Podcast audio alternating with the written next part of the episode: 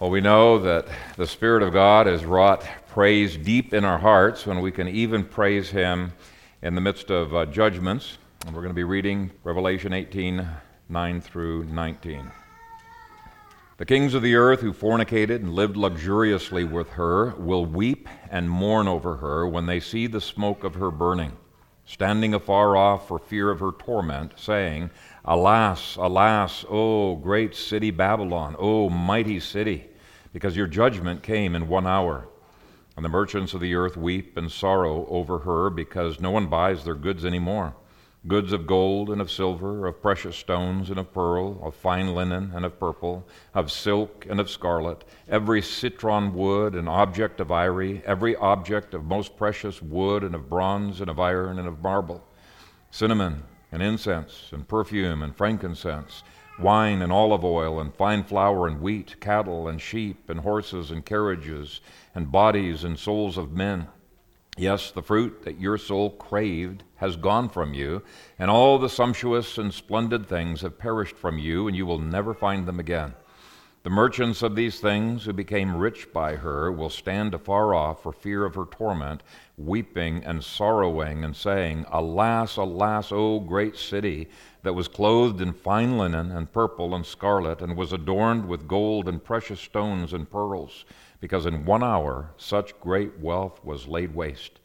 And every ship captain, and all who travel by ship, sailors, and as many as work the sea, stood afar off and cried out, seeing the smoke of her burning, saying, Who is like the great city? They threw dust on their heads and cried out, weeping and sorrowing, and saying, Alas, alas, O great city, by which all who had ships in the sea became rich by her costly abundance, because in one hour she was laid waste. Amen. Father, we thank you for your word, and I pray that as we dig into it, that we would not only uh, appreciate uh, a sense of history, but we would appreciate that you are the Lord of history. And uh, you, as the one who governs all of history, even now, love us, care for us, can protect us. And uh, Father, we bless you that we are secure, that we can walk uh, day by day with uh, your hand in our hand and I pray that you would uh, give this people a sense of confidence as they look at this passage. In Jesus' name, amen. Well, Fernando Aguirre wrote a survival book that shows how he got through an incredibly difficult time in uh, Argentina during the economic uh, meltdown that happened way back in 2001. He said it was impossible to get anything out of the banks. The stores closed down fairly quickly, so you couldn't buy food at the grocery store. And uh, people began looting and rioting as they uh, ran out of food and became hungry. Everything came to a standstill except for the looters. It was a pretty scary time, and it's a fascinating firsthand account of what can happen uh, during an economic uh, meltdown to government stability, to merchants, and to the transportation system. Well, this chapter describes those three things during a far more serious economic uh, meltdown in AD 70. And the main lessons learned are encapsulated in three lamentations uh, verses 9 through 10 give the lamentation of the kings of the land. Then verses 11 through 17a give the lamentation of the merchants, and specifically the merchants that we looked at before, who had gotten all of their wealth through this statist uh, mixture of government force and the, uh, the economy that they were engaged in. And then verses 17b through 19 gives the lamentation of the merchant marines or the transportation network. Now, all three of those groups benefited enormously from that linkage of the state and the economy uh, that the Sadducees had developed. And yet, in a very short period of time, all three were devastated by God's judgment.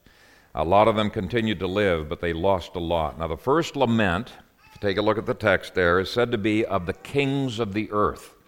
And verse 9 gives us a little bit of information about them that helps to rule out the competing theories of who they are. Verse 9 says, The kings of the earth who fornicated and lived luxuriously with her will weep and mourn over her when they see the smoke of her burning. Now, simple logic tells us that the kings of the earth cannot be the Sadducees, and the reason we know that is because we've already seen the Sadducees were a part of what constitutes uh, the harlot. They were the main part, and yet these kings are fornicating with the harlot, so obviously they're different from the harlot. They have to be different from those Sadducees. So even though the Sadducees, some of them were rulers, uh, I think that simple logic there rules them out.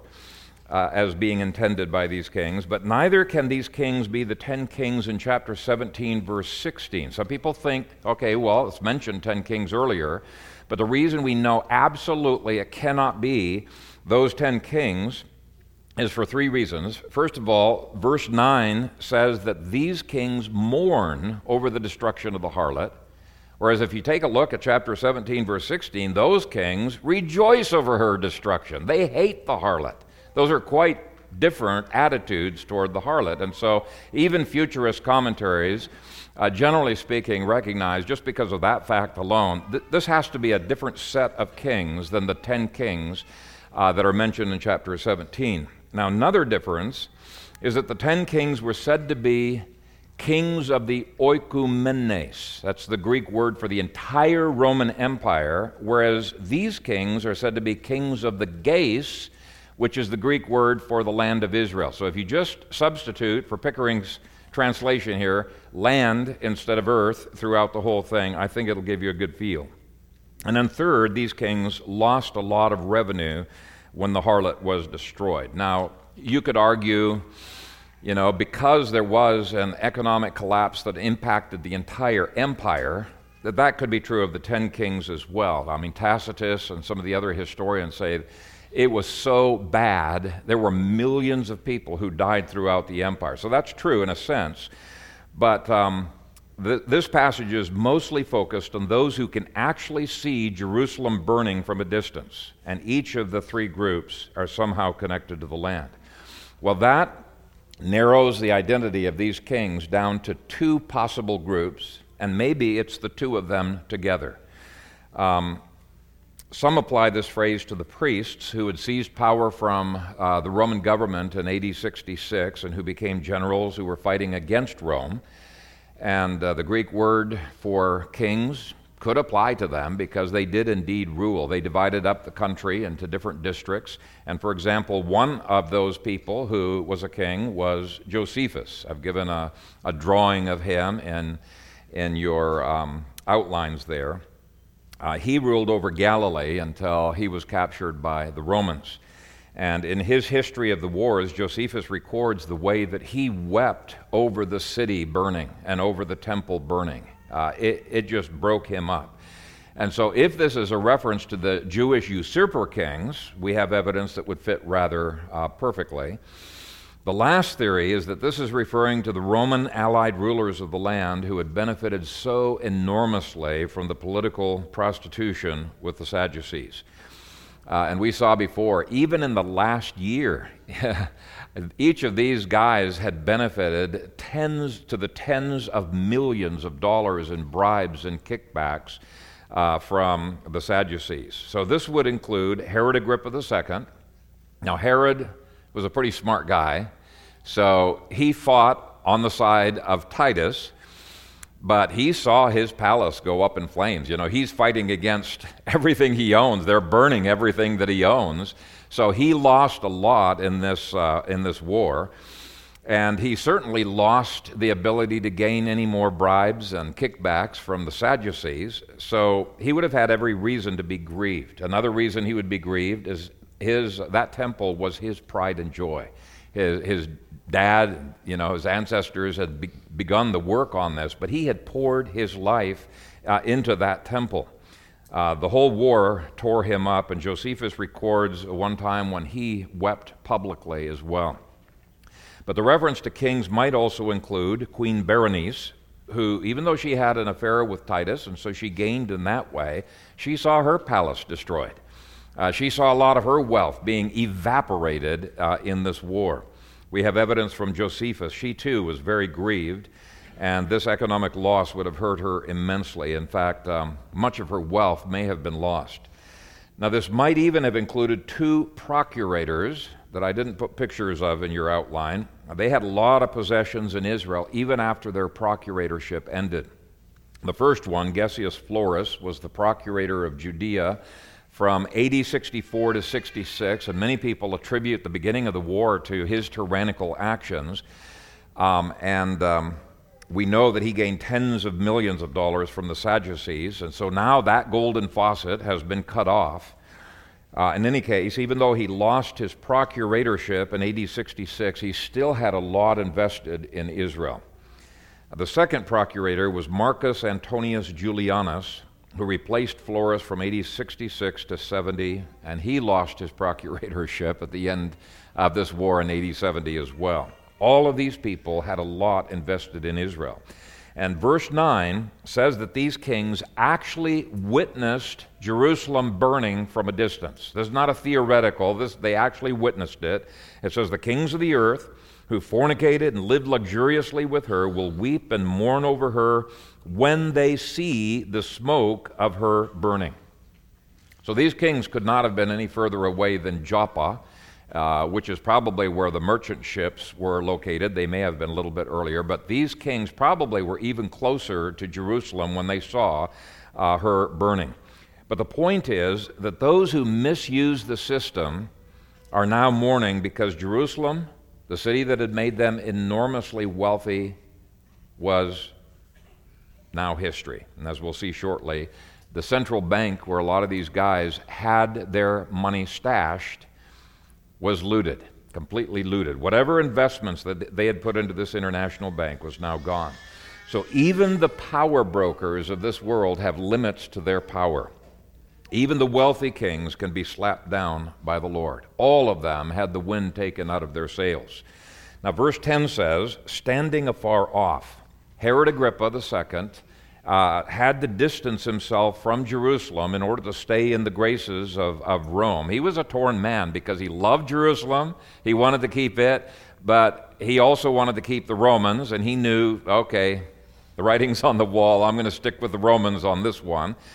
And um, Josephus shows he very literally stood afar off, but metaphorically that was true too. He did continue to rule Judea under Rome until the 90s, but he lost a lot, and he definitely lost the respect of the Jews. They hated him for what he had done, they felt like he was a traitor. Josephus, who was the ruler over Galilee, literally watched Jerusalem burning from afar, and he points out in more than one place in his writings how he wept and was so grieved and brokenhearted over the burning of Jerusalem and of the temple. And uh, the Jews also hated him. Titus, as a reward, gave him a fabulous property in Israel for an estate. He didn't even dare to go back to Israel. He thought he'd be killed if he did. So instead of that, he chose to live in Vespasian's former estate in, in Rome. Now, verse 10 gives us the reason for them standing afar off that they were made afraid by what had just happened to Jerusalem and the temple standing afar off for fear of her torment. Perhaps for the first time, they had realized, begun to realize how vulnerable they were. Uh, verse 10 even mentions that they recognized that this was God's hand of judgment, so that may have been a part of their fear as well. It continues saying, saying, Alas, alas, O great city Babylon, O mighty city, because your judgment came in one hour. Now, we already saw that the secret societies, in, uh, and there were two main ones in uh, Jerusalem, they were very self conscious in identifying Jerusalem and the temple with Babylon and had included a lot of Babylonian imagery uh, into the temple.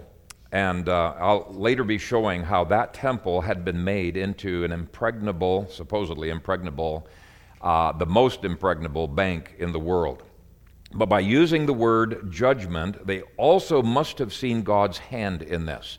And from Josephus, we know that both Queen Berenice and Agrippa II recognized that God himself was judging Israel. Uh, Josephus definitely does. Let me quote him exactly. He said, This was the effect of God's anger against us for our manifold sins. He called the Jews to repentance, and then he said, If only you would appease the anger of God, who was the author of your destruction. So, uh, Josephus, in his history, he paints a picture of an indestructible city, an indestructible temple being destroyed in short order by the Romans. And he says this could only have happened if God himself had intervened. This is not something anybody would have expected. Now, of course, we've seen that the two prophets God had sent had been warning for, you know, most of the three and a half years that God was going to exactly bring this. And Josephus mentions another prophet who, for four years, had been shouting out, Woe, woe, woe to the city, and uh, had given uh, his prophecies that this city was about to be destroyed. So when it actually came, they could hardly deny that it came from God. So, what had seemed like, you know, the, the fable of the metaphorical goose that lays the golden eggs, that goose is gone. They're no longer able to get uh, any wealth from her. And uh, I'll draw out some applications from this when we get to the end uh, of the sermon. But let's go on to the lament of the land merchants. Verse 11 says that they mourn because they have lost the lucrative trade of the temple and the capital. And the merchants of the earth weep and sorrow over her because no one buys their goods anymore. Now, we saw in a previous sermon that these precise merchants had gained a lot of their wealth because of being in bed with the Sadducees, so to speak. They'd used the power of the state to enrich themselves, and the temple was one of the biggest government projects that allowed favored merchants to charge exorbitant prices. But even apart from that, we saw over the last couple, uh, couple hundred years that the Sadducees had a, a system going that made Jerusalem uh, have an enormous number of extremely wealthy people. Tacitus speaks of boundless riches. And if there's boundless riches in a city, there's plenty of opportunity to be buying and selling. Joachim Jeremias uh, says that the province, quote, was the equal of Egypt as far as commerce and industry was concerned among the provinces of the Roman Empire, and most of that commerce flowed through Jerusalem. So to be equal to Egypt is an astounding amount of commerce that flowed through Jerusalem. But with millions of people coming into Jerusalem every single year for the seven festivals, as well as some of the daily sacrificial system that they were involved with, there was money to be made in every part of the city. It was like one gigantic mall where anything in the world could literally be bought or sold in Jerusalem. And the merchants lost that. But what must have been most galling and grieving to them was that billions of dollars worth of goods were needlessly burned in the temple. Josephus said, they also burnt down the treasury chambers, in which was an immense quantity of money and an immense number of garments and other precious goods there reposited. And to speak all in a few words, there it was that the entire riches of the Jews were heaped up together, while the rich people had there built themselves chambers to contain such wealth. So, what Josephus is saying is that the Sadducees had actually turned the temple into a central bank where all of the citizens, and for certain all of the rich people, had been depositing their money. And we'll be seeing what the significance of this is in a little bit. They lost a ton of money.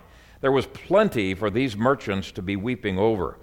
And by the way, the reason why the temple was a central bank depository at this stage in history, it was just a very tempting thing for the Sadducees, is that it was described as being the most impregnable fortress on the planet at that time. The temple itself was a multi storied building, uh, one side of which uh, people say was uh, as, high as 45 story buildings in Chicago. Okay, it's incredibly high. You look at the dimensions. This one building occupied thir- 35 acres. One building occupied 35 acres, surrounded by a wall, Outside of that was another wall, and then there were walls around Jerusalem. So we have a fortress within a fortress, so to speak. And so the Sadducees, we're, going to be seeing what their strategy was. They thought, you know, this is, this is a great deal. We're going to get in with the Tyrians, who previously had the central bank of the world, and we're going to allow them to use this as the repository for money. Now, it's a miracle when you just look at the structure of this bank. It is a miracle that the Romans were able to conquer it and conquer it so quickly. If there had not been uh, fighting of three different groups within, I don't think there's probably any way that they would have been able to win that war. Anyway, verses 12 through 13 gives a long list of goods that they sold goods of gold and of silver, of precious stones and of pearl, of fine linen and of purple, of silk and of scarlet, every citron wood and object of ivory, every object of the most precious wood and of bronze and of iron and of marble, cinnamon and incense and perfume and frankincense, wine and olive oil and fine flour and wheat, cattle and sheep and horses and carriages and bodies and souls of men. Now, Carrington, in his commentary, says the long list of merchandise in chapter 18, verses 11 through 13, is surely a catalog of materials for building the temple and stores for maintaining it.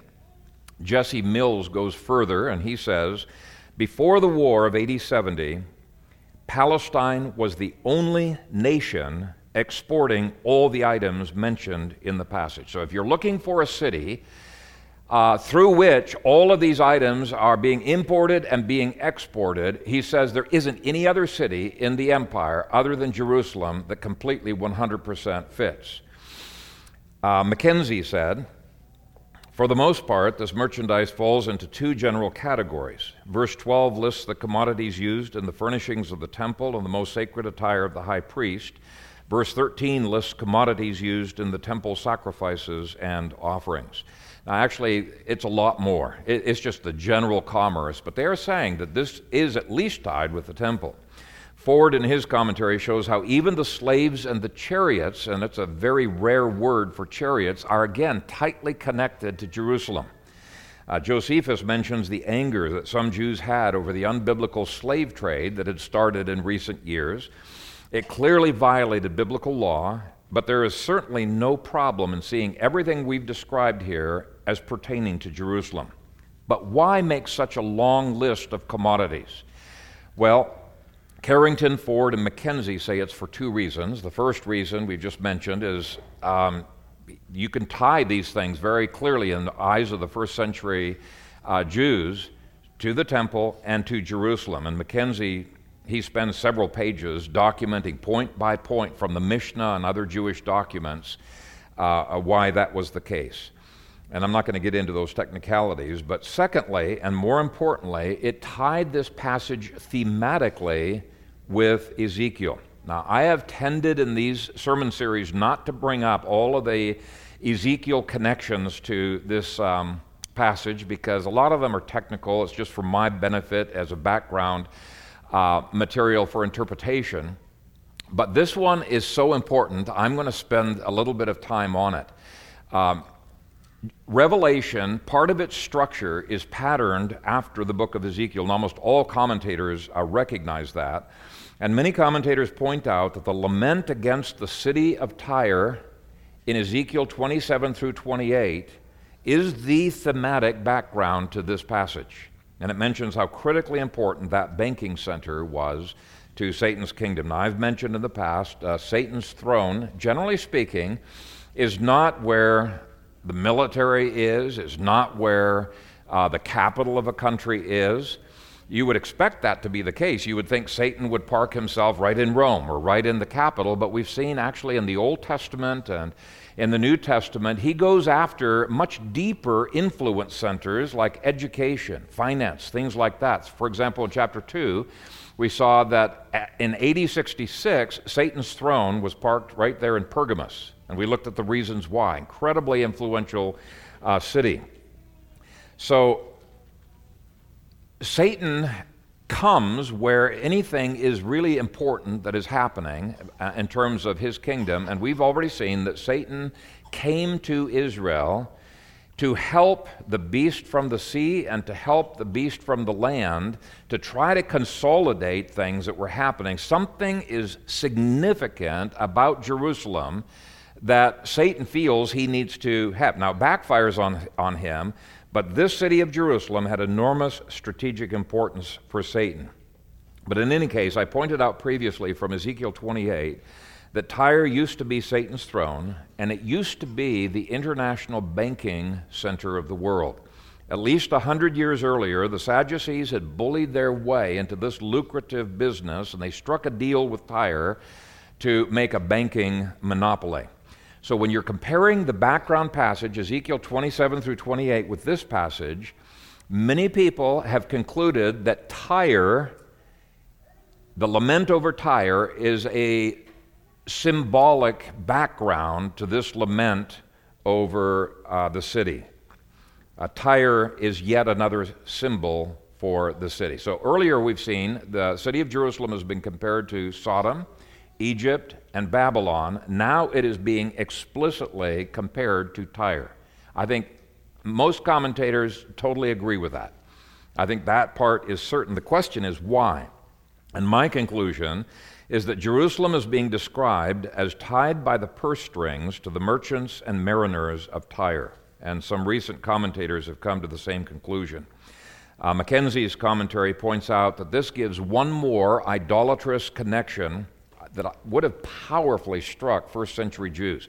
One of the complaints about the temple, if you read a lot about first century literature, one of the complaints about the temple was that it was so tightly tied to Tyre and Tyrian money that it had become compromised. Godly Jews hated the fact that Caiaphas and the other Sadducees had switched the pure temple money that had zero images on it into Tyrian money that had idolatry stamped right onto it. John had already accused the temple of being full of idolatry, and we've looked at numerous idols, but this Tyrian money would have put millions of silver idols right into the temple. Joachim Jeremias points out that, quote, in the temple, only Tyrian currency was allowed, unquote. Now, that was a revolutionary change that was started by the Sadducean mafia. Uh, and when you understand the reason why, so much of the background of this book begins to fall into place. Von Wahlde draws this amazing conclusion from Jerusalem being connected so tightly with Tyre. He says money changers were necessary to convert common Roman currency into silver Tyrian coinage, the only coinage acceptable for temple offering. According to the Mishnah, which by the way is part of the Talmud, according to the Mishnah, the temple offering was to be done in Tyrian coinage, which was silver. The Tyrian shekel was not aniconic, in other words, was not free of uh, images. It was not aniconic and therefore was not a neutral or holy coin. On the obverse, it contained an image, and in fact, the image of a pagan god, Melkart Heracles. On the reverse was a Tyrian eagle and the inscription, Tyre, the holy and inviolable. This would make the Tyrian half shekel inherently offensive, at least to more devout Jews, and especially as a temple offering. According to this argument, rather than change the law requiring silver coins for the offering, the authorities allowed the use of the Tyrian silver shekel, bowing to political and economic considerations. So he's saying the reason they did this was because they were bowing to political and economic considerations. What were those? Well, there was a deal that the Tyrian merchants and the Sadducees had brokered. Remember, I said earlier Tyre was the international banking center, but now with the temple at the center of it, they've come into a deal. There was a monopoly, and actually, if you study history, Tyre had the monopoly before. The Sadducees had wiggled their way into this, this uh, lucrative uh, monopoly, and they offered the temple as a central bank.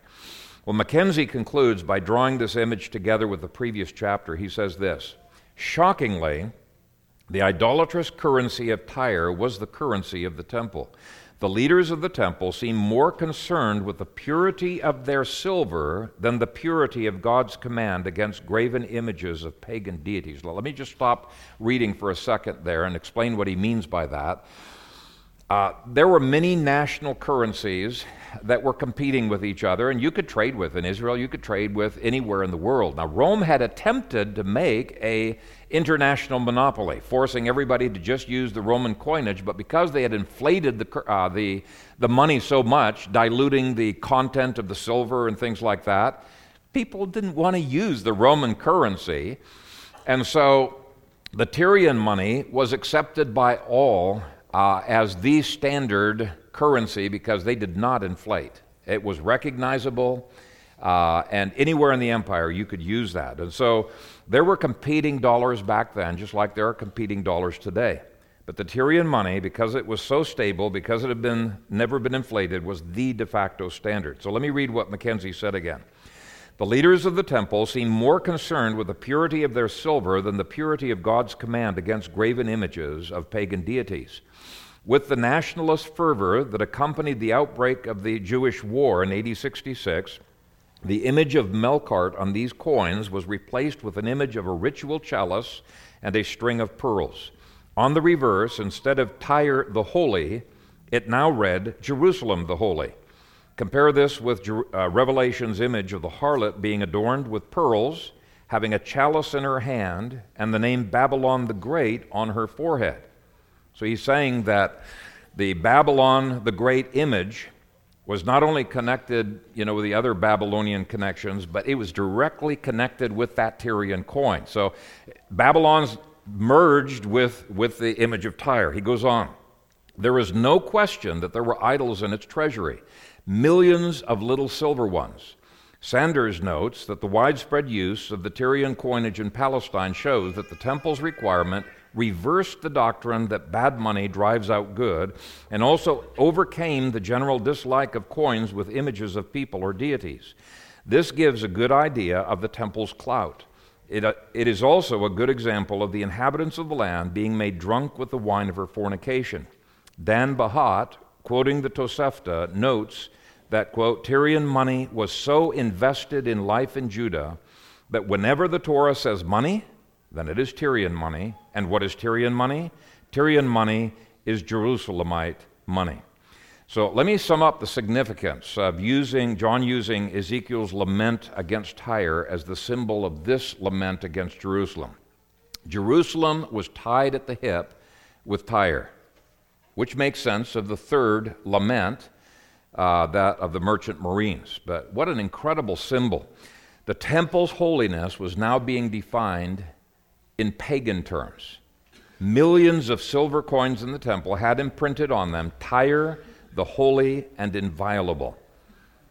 Money had become an idol for the kings and merchants, and even the temple that those kings and merchants had prostituted themselves with had a holiness that was Tyrian in origin, not biblical. And so it highlights why the temple system was a harlot. So, hopefully, chapter by chapter, as we've been building some of this imagery, you're getting a little bit of a feel, uh, a fuller picture of the corruption that had been happening. Well, with the collapse of the banking system, the merchants lost everything. Verse 14 says, Yes, the fruit that your soul craved has gone from you, and all the sumptuous and splendid things have perished from you, and you will never find them again. They had invested so heavily in this statist plan with the Sadducees that when the Sadducees went down, the merchants went down. When the, the temple uh, was destroyed, that impregnable fortress, so too were the merchants. And Edersheim documents the enormous amount of merchandise that had previously flowed through Jerusalem. So this means that in order for the merchants to su- survive, they too have to distance themselves from Jerusalem. Verse 15 says, The merchants of these things who became rich by her will stand afar off. There is no way they're going to risk their necks for Jerusalem. All economic ties are now off. They stand afar off. They feel kind of helpless, actually, as they're watching all of their savings just being evaporated. And they too are made nervous by her judgment. Will stand afar off, what? For fear of her torment. What if they had been inside Jerusalem when the Romans came? What if the Romans discover that they have been in cahoots with the Sadducees, you know, to rip off the world? Uh, there is a number of what ifs that could have made them nervous. But of course, the Romans found so much wealth in the temple and in buried caches that they discovered through torture that they didn't need to go after the merchants. But the merchants still mourned the overnight collapse of a powerful economic empire that the Sadducees had built. It says, weeping and sorrowing and saying, Alas, alas, O great city, that was clothed in fine linen and purple and scarlet, and was adorned with gold and precious stones and pearls, because in one hour such great wealth was laid waste. So, what we've seen so far is Jerusalem's leadership was compromised with their dealings with the Roman appointed kings, with statist merchants, and then thirdly, with a Tyrian merchant marine. He refers to this merchant marine as every ship captain and all who travel by ship, sailors, and as many as work the sea. There was a vast network of merchant marines. It's obviously included some Jewish shipping uh, ships from some other countries, but by far the vast majority uh, would have been Tyrian in origin. Uh, from their main harbor, they would have been able to see the smoke going up. Now, verse 17 says, They too had to distance themselves from Jerusalem and play up their trade, their ongoing trade with Rome. Verse 17 continues with the words, They stood afar off. But even though they're, they've exchanged sides, they're still staggered at the loss they sustained in Jerusalem's fall. Verse 18 says, And cried out, seeing the smoke of her burning, saying, Who is like the great city? Well, we come to the first controversy and the only controversy. There's people in the past who have said there is no way the Tyrian merchants would have thought of Jerusalem as being the, the greatest city in this regard. They would have thought of Rome as being uh, that. But if the temple formed the hub of a world international banking system under the watchful eyes of Annas and Caiaphas and their um, mafia, it is not surprising that a massive trade was sparked by their international company. The temple was the most secure fortress in the world into which the bankers could make their deposits. The internationally recognized scholar Joachim Jeremias said that the economic production that flowed through her, was, quote, equal of Egypt as far as commerce and industry was concerned among the provinces of the Roman Empire. So for Jerusalem to have as much commerce going through her as went through Egypt is staggering. Ford said that Carrington refers to Titus striking a medal with the words Victoria Navalis and saying it referred to Jerusalem as a second Carthage. Now, that too is a staggering comparison. In any case, the Tyre Jerusalem Banking Business Partnership was a massive venture that negatively impacted the entire empire when Rome fell. Uh, so basically, you, you, just realize if the banking system goes down, it's not just the bankers that suffer, everybody suffers right with them. And we've seen country after country in the last 100 years where this has been the case. A lot of suffering, Argentina being one of them.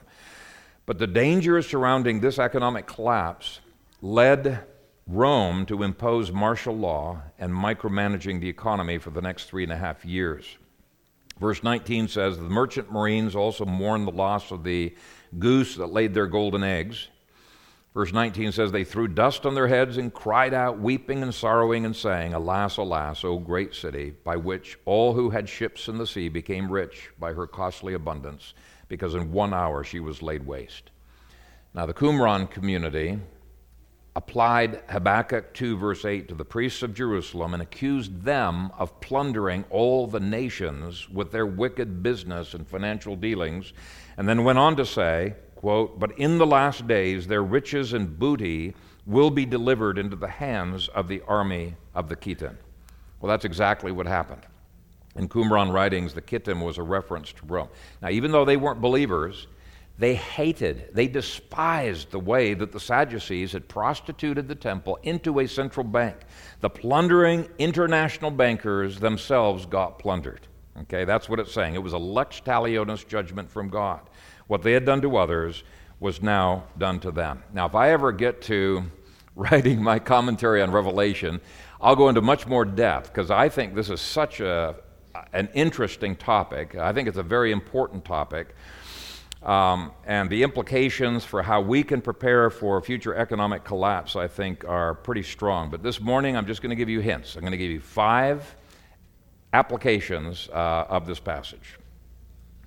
First application that we should take home from this passage is how much Jesus hates statism, and that we should hate statism as much as Jesus does. Uh, the merchants, the kings were judged for their statism. The merchants were judged for participating in this statist system, and the shipping itself suffered. And I think it would be wrong for us to hate the loss of our comforts should judgment arise, to hate that more than we hate the statism itself. See, our passions should line up with God's passions, and His passion is not about our comfort. His passion is about Jesus Christ and His kingship. He has uh, uh, ushered us into Christ's family, and we've pledged allegiance to Christ, and our whole life should be promoting Christ. And if it means that we must see judgment falling in order for Christ to be advanced, we should be okay with that. We should hate statism as much as Jesus did, and this chapter shows he hated it a lot. Second, we should hate fascism and business cartels just as much as Jesus did. Now, in a sense, I'm saying exactly the same thing as the first point, but what I'm doing here is I'm honing in on one part of statism. Uh, I've written four blogs that give uh, details on what the Bible says about American fascism and business cartels. You can find that on kaysercommentary.com. But that is exactly what had been developed by these kings, merchants, and international agreements. Okay, God was taking down fascism, cartels, and a very interventionist banking system. Now, let me define what I mean by a cartel. A cartel is simply a group of people or organizations within an industry that seeks to control production, marketing, distribution, price, competition through force and intimidation. And usually, the force and intimidation they want to use is the, the government, right? Could be a state government, could be a federal government. Uh, most um, uh, intervene, they use civil government to intervene into the market in a way that will create barriers to new competition. And we've seen this so many times in modern nations. This government intervention can be by way of price controls, wage controls, tariffs, import quotas, compulsory trade union laws, rationing, regulation, licensing, threat of lawsuit, overseeing agencies, and we got a bazillion of them in Washington, D.C. These are all examples of that. Now, I hope to do a lot more research and writing in the future on how the Sadducees were at the center of exactly those kinds of evils, but America is at the center of them now, too. And there's other nations. Anyway, in my four blogs, blog posts, I show how Jesus considered both the banking cartel and the animal sacrifice cartel started by Caiaphas as making them a den of thieves. Matthew 21 13. Now, certainly this chapter excoriated the merchants of the land who had become rich by being in bed with the kings of the land.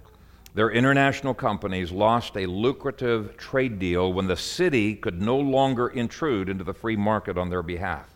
So, this chapter actually is a, a defense of a radical free market system, and it is a critique of what goes on today uh, by the name of fascism. If you studied this chapter just from an economic perspective, just went through it again, which we're not going to do, but if we just went through it again just from an economic uh, perspective, um, you would know why I consider our nation to be in such deep trouble. The ec- economics of our nation is not a minor issue. It is unlawful, it is evil. Uh, we should hate fascism, we should hate business cartels just as much as Jesus did. He promised his judgments against such economic evil. Third application is we can be encouraged that the military industrial banking cartels are not almighty. We can be encouraged that just as the first century military industrial banking system collapsed overnight, God can take out modern conspiracies against Christ's kingship too. The next application is to avoid two equally false extremes in terms of our reaction to this. The outline says we should prepare for disaster, Proverbs 22, verse 3, 27, verse 12, chapter 21, verse 20, while not burying our investments in the ground out of fear, Matthew 25, 14 through 30. Now, it's very easy to go to one of those two extremes. Uh, we have seen people who they just go off the grid and uh, hide. They're no longer an ambassador for Christ. They're just trying to preserve their wealth. And I think, in some senses, it's, it's selfish. It's not Christ centered to be going off and hiding in that way. But the other extreme is to say, well, there's nothing we can do about it anyway, so we're just going to ignore it, say it's not going to happen. One extreme completely abandons the banking system, the investment system, and life in general out of fear. The other extreme ignores the writing on the wall. But both extremes, I think, are reactionary. Twice in Proverbs, God says, A prudent man foresees disaster and hides himself, but the simple pass on and are punished. Now that's Proverbs 22, verse 3, Proverbs 27, verse 12. Well, let me give you another one. Proverbs 21, verse 20 says that the wise man has at least some treasure that is stored somewhere other than the bank, and he has at least some groceries that are stored somewhere other than the grocery store. Okay? Same verse says that the foolish man spends everything he makes every week in other things. He wouldn't have the six months of emergency savings because they would have evaporated right along uh, with the system. So there is a balance. Hiding yourself does not mean burying your talent in the ground, as has been pointed out by others here. Jesus was quite clear on that. Fact, Jesus said it is okay to use the banking system, evil as it is. And people say, well, how can that be? How can you use the banking system if as if it's evil? But it was evil when Christ was still on the earth, and yet he said, you need to invest your money. You need to invest your money in the banks. He did not force his followers out of the system. Jesus wants us to invest our resources and grow them even during difficult times. But let me give a balance to that. There's a reason why in Acts chapter 2, the disciples there that were wealthy sold their properties that were going to be taken by the uh, Romans anyway they had insider information. They had insider trading, so to speak. They knew that this was going to go down, so why not sell while it was high? But though it doesn't mean burying uh, your stewardship, it does mean taking some precautions for what could happen. We shouldn't be fatalistic and say, hey, nobody can protect against total collapse. There are at least baby steps of faith that anyone can take. Ignoring such a thing, hoping it won't happen, I think is disobedience to those scriptures. I think there's always something that we can do to at least moderately prepare for disaster while still investing our money for growth. I think both need to happen. Now, the last application is an encouraging one. God can preserve his people even through economic collapse. We saw in the first half of the book that all of the inhabitants of the entire region of Pella were decimated. They were all killed with race riots in AD 66. And uh, though it was something to mourn over, man's inhumanity to man, God used that massacre to provide a place for the 144,000 to survive. Secondly, we saw that God sent his warrior angels to keep demons out of that region, because there are territorial spirits, but he said no. None of the demons could go there, so Satan didn't even know where the 144,000 were living. Third, we saw that the houses and the wealth of those who had perished was given to the 144,000 by King Herod Agrippa II. Herod was a strange mix of good and bad characteristics, and for some reason, he protected Christians during the first half of the war. So the 144,000 inherited the houses, the food, the money, and the other stores that were left behind after the race riots completely decimated the region around Pella. The wealth of the wicked, very literally, was stored up for the righteous. Uh, they might have grie- grieved at the stuff they were leaving behind. Remember Christ's warning? If you're out in the field, don't even go back to your house to get your stuff. Just run. If you're on top of the house, jump down off the top of the house. Don't go down and get your stuff. They might have said, ah, but we're leaving all of our money behind. You know, God protected and He provided for them anyway. In other ages, God has preserved his people in other remarkable ways, but we need not face the future with fear. We can face it with confidence in our God's providential control, faith in his promises, and hope in what God can do through us. May we learn to have biblically balanced lives during difficult times. Amen. Father, we thank you for your word and that it does indeed instruct us for everything. We don't want to just focus on the uh, issues that are comfortable and that relate to what we're doing right now, but we want to understand what your word has to say about every aspect of life. Uh, bless us, Father, with wise decisions as we seek uh, to navigate potentially difficult times ahead. We pray all of this in Jesus' name.